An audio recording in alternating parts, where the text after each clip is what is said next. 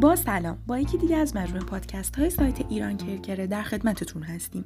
در این مطلب می‌خوایم در رابطه با موتورهای کرکره و انواع اونها صحبت کنیم.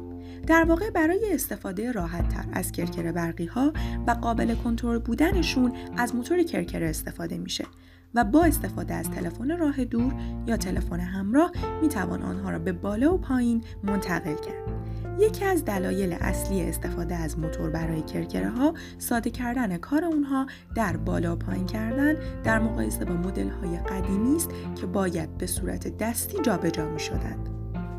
از دیگر مزایای استفاده از موتور کرکره ها می توان به مواردی چون تحمل وزن بالا، قابلیت تعویض بدون دمونتاژ، عدم سقوط درب بر اثر نقص فنی نیز اشاره نمود.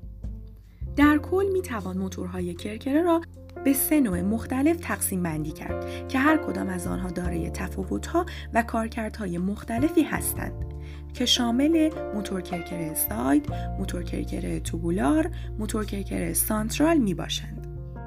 موتور کرکره برقی درپای کرکره دارای مصارف مختلفی است که شامل درپای اتوماتیک پارکینگی، مغازه‌ای، پنجره‌ای و صنعتی می باشد. موتور کرکره هر کدام از این نوع درپها نسبت به کاربرد از تیغه، موتور و متعلقات مخصوص به خود برخوردار می باشد.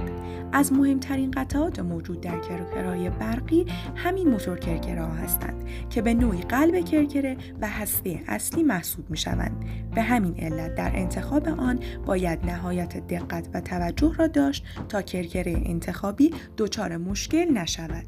ممنون از توجه و همراهیتون.